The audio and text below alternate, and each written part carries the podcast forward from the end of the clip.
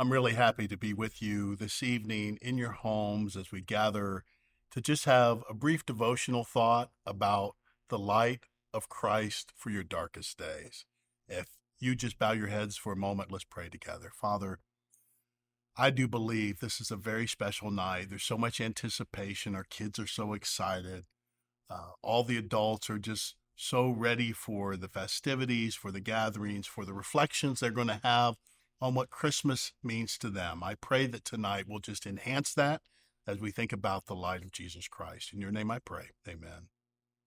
You know, the darkest day of the year, the one with the least amount of sunlight, is December 21st, just a few days ago. It marks the solstice, the beginning of winter in the northern hemisphere. The winter solstice is the shortest day and the longest night of the year, hence the origin of the word solstice, which is Latin from solstitium, from sol, which means sun, and stitium, which means a stoppage. What that means is the darkest, longest nights of the entire year occur during the Christmas season. The American astronomer and astrophysicist Carl Sagan once wrote this Our planet is a lonely speck in the great enveloping cosmic dark.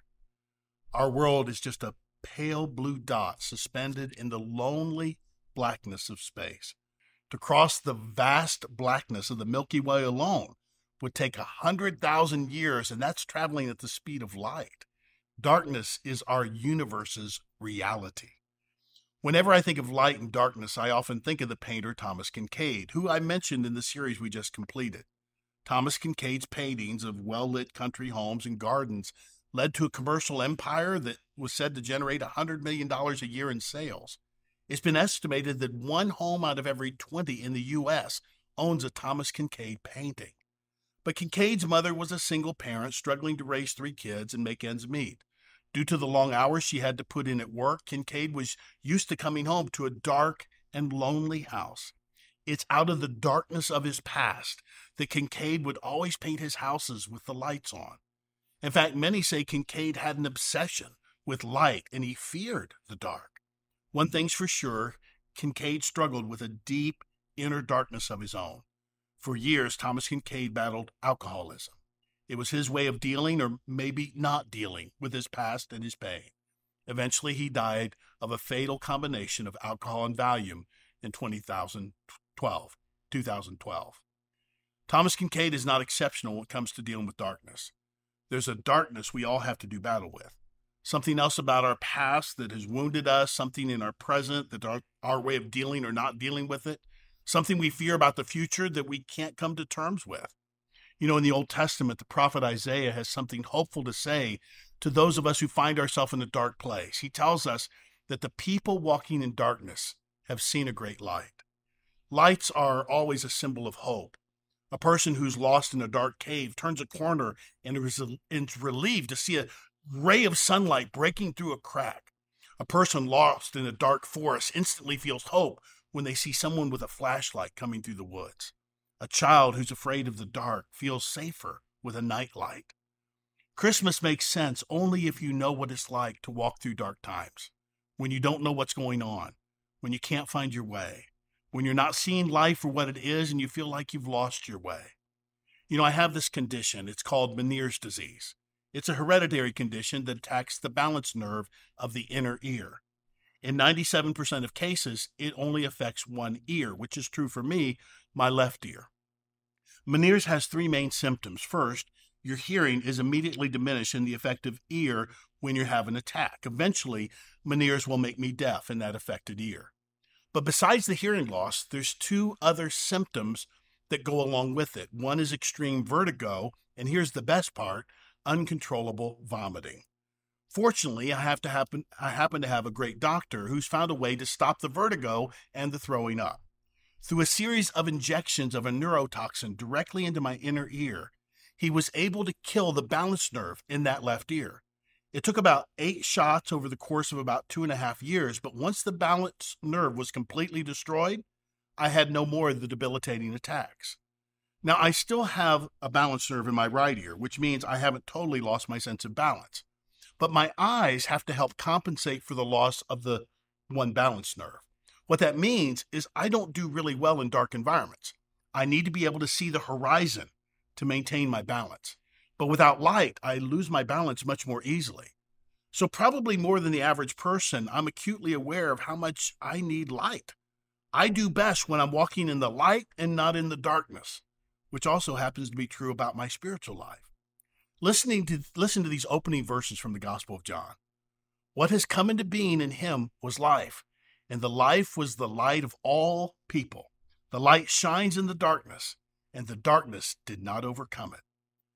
This verse is talking about Christ coming into the world, that he was the life, and that life was actually the light of all, all of us people. But it also tells us that Christ's light shines in the darkness, and the darkness could not overcome it. Did you know that light has an absolute power over darkness? If you open a door between a well lit room and a completely darkened room, the room that's filled with light doesn't suddenly get darker. Instead, the darkened room becomes lighter because darkness can't overcome light. Light is always more powerful than darkness. In fact, all the darkness in the vastness of space that Carl Sagan talked about, it couldn't extinguish the light from a single match. Darkness is incapable of putting out light. Jesus is the light shining in this dark world.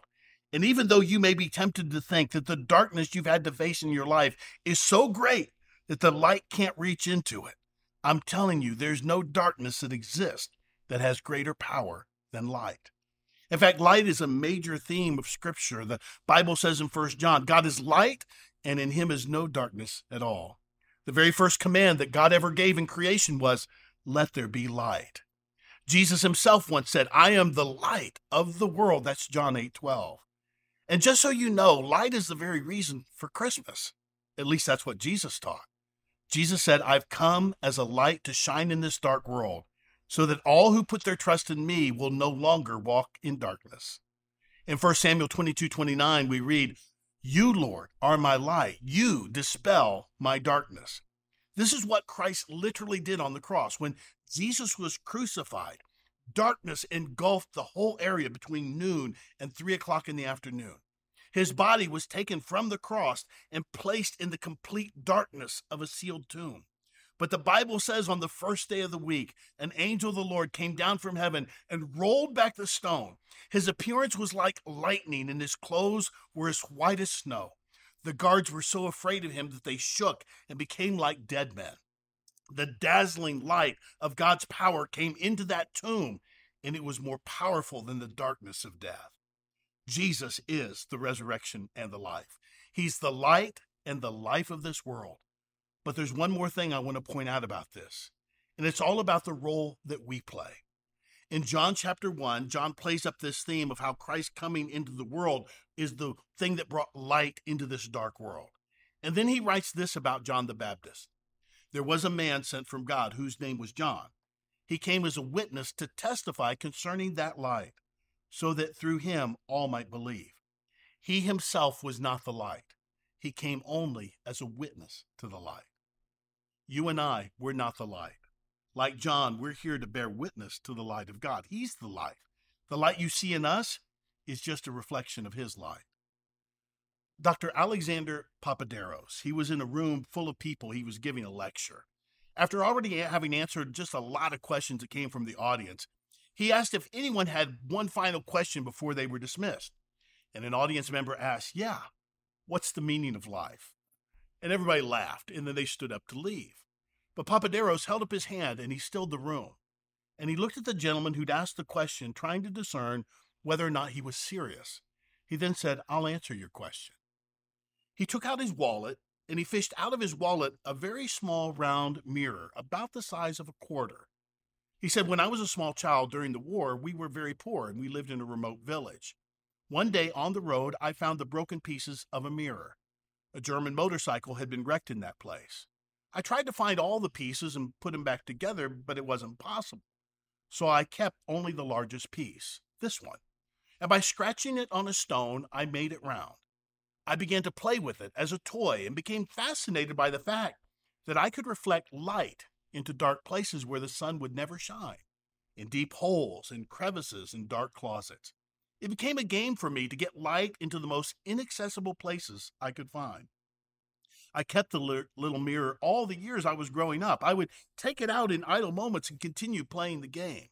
As I became a man, I grew to understand that this was not just a child's game, but a metaphor for my life. I came to understand that I'm not the light or the source of the light. I'm a fragment of a mirror whose whole design and shape I do not know.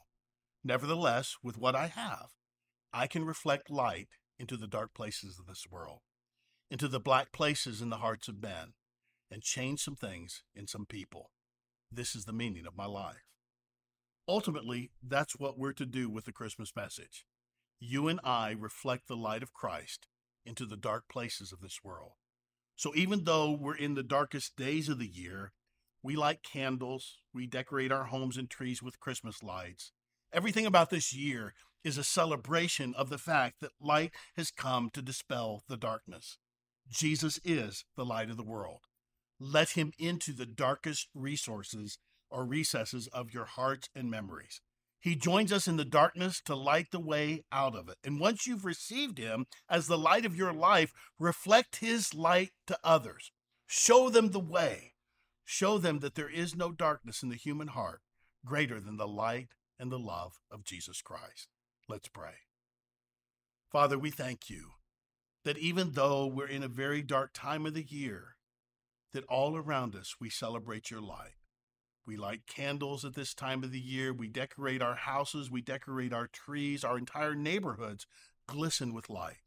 And we do that because we're remembering that at this time of the year, that the light of the world came into the into our world, into the darkness of this space, into the darkness of our hearts to show us the way home.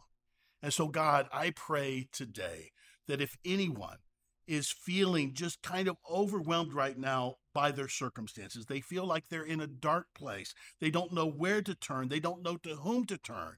God, may your light, may the light of your presence enter into that place that they feel is a place no one else understands, no one else gets. That God, they would feel you entering that place with them and showing them the light to light the way back home to your heart. And God, for all of us who know what it's like to have Christ as the light and the center of our life, help us to remember that that's not the end all be all, that God, we're given light so that we might reflect light to others. We are little mirrors in the hands of a God who wants to reflect that light into the darkest places and the darkest hearts. And so, God, this year at Christmas, may we be that light to someone who's lost their way. May we be that light to someone who feels like they're ready to give up hope. May we be that light to the person who's beating themselves up and thinking that no one understands, no one gets it, no one really can relate to them at all. God, help us to be that light to show them that there is one in this world who joined us in our darkness to lead us out of that dark place and into your glorious light. Help us to reflect the love of Jesus Christ. I thank you, God, for the beauty and wonder of this season.